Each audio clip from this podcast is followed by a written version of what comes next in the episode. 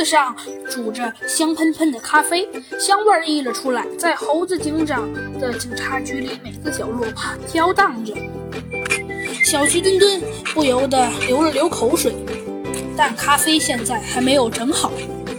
正当小鸡墩墩准备上前把咖啡端起来的时候，忽然传来了一个声音：“猴子警长，你好啊！”猴子警长一惊，急忙回头一看，放下了手中的报纸。原来不是别人，正是老虎警官。啊，我刚一进门呢，听到您和这个……哦，对，我想起来了，这这只小鸡叫做小鸡墩墩。啊，对对，刚听到您和小鸡墩墩要喝咖啡，就顺便进来了，而且嘿嘿，还顺便给你们带了一瓶。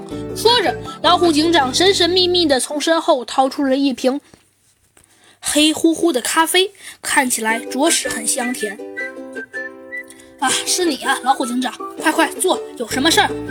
呃，看着猴子警长这样直接进入正题，老虎警长也不墨迹了，说道：“呃，是这样的，猴子警长，我昨天遇到了一起案件，呃呃，说句实话，有点奇怪，这不想了一个晚上也没整明白，只好向您求教。”猴子警长见。他警察局的桌上也没有什么吃的，急忙让小鸡墩墩端来了一盒蛋糕，说道：“老虎警长，快点吃，一边喝咖啡一边吃蛋糕，挺好吃的。”呃，好的，猴子警长。老虎警长也并没有吃，只是干干的放在那里，说道：“呃，昨天晚上我们接到了一个报警电话，城郊有客来旅馆发现了连环失窃案。”在不到半小时的时间里，这家旅馆二楼四个房间被盗，财物你猜损失了多少？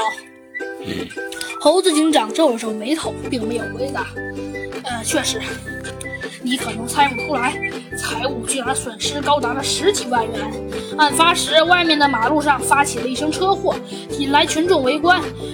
房客们纷纷跑去看热闹，因此盗贼可能有趁这个时候连连得手，然后趁乱逃跑。等一等，老虎警长，你的意思是发生车祸之后，旅馆的人们跑出来看热闹，所以房门没有关，是吗？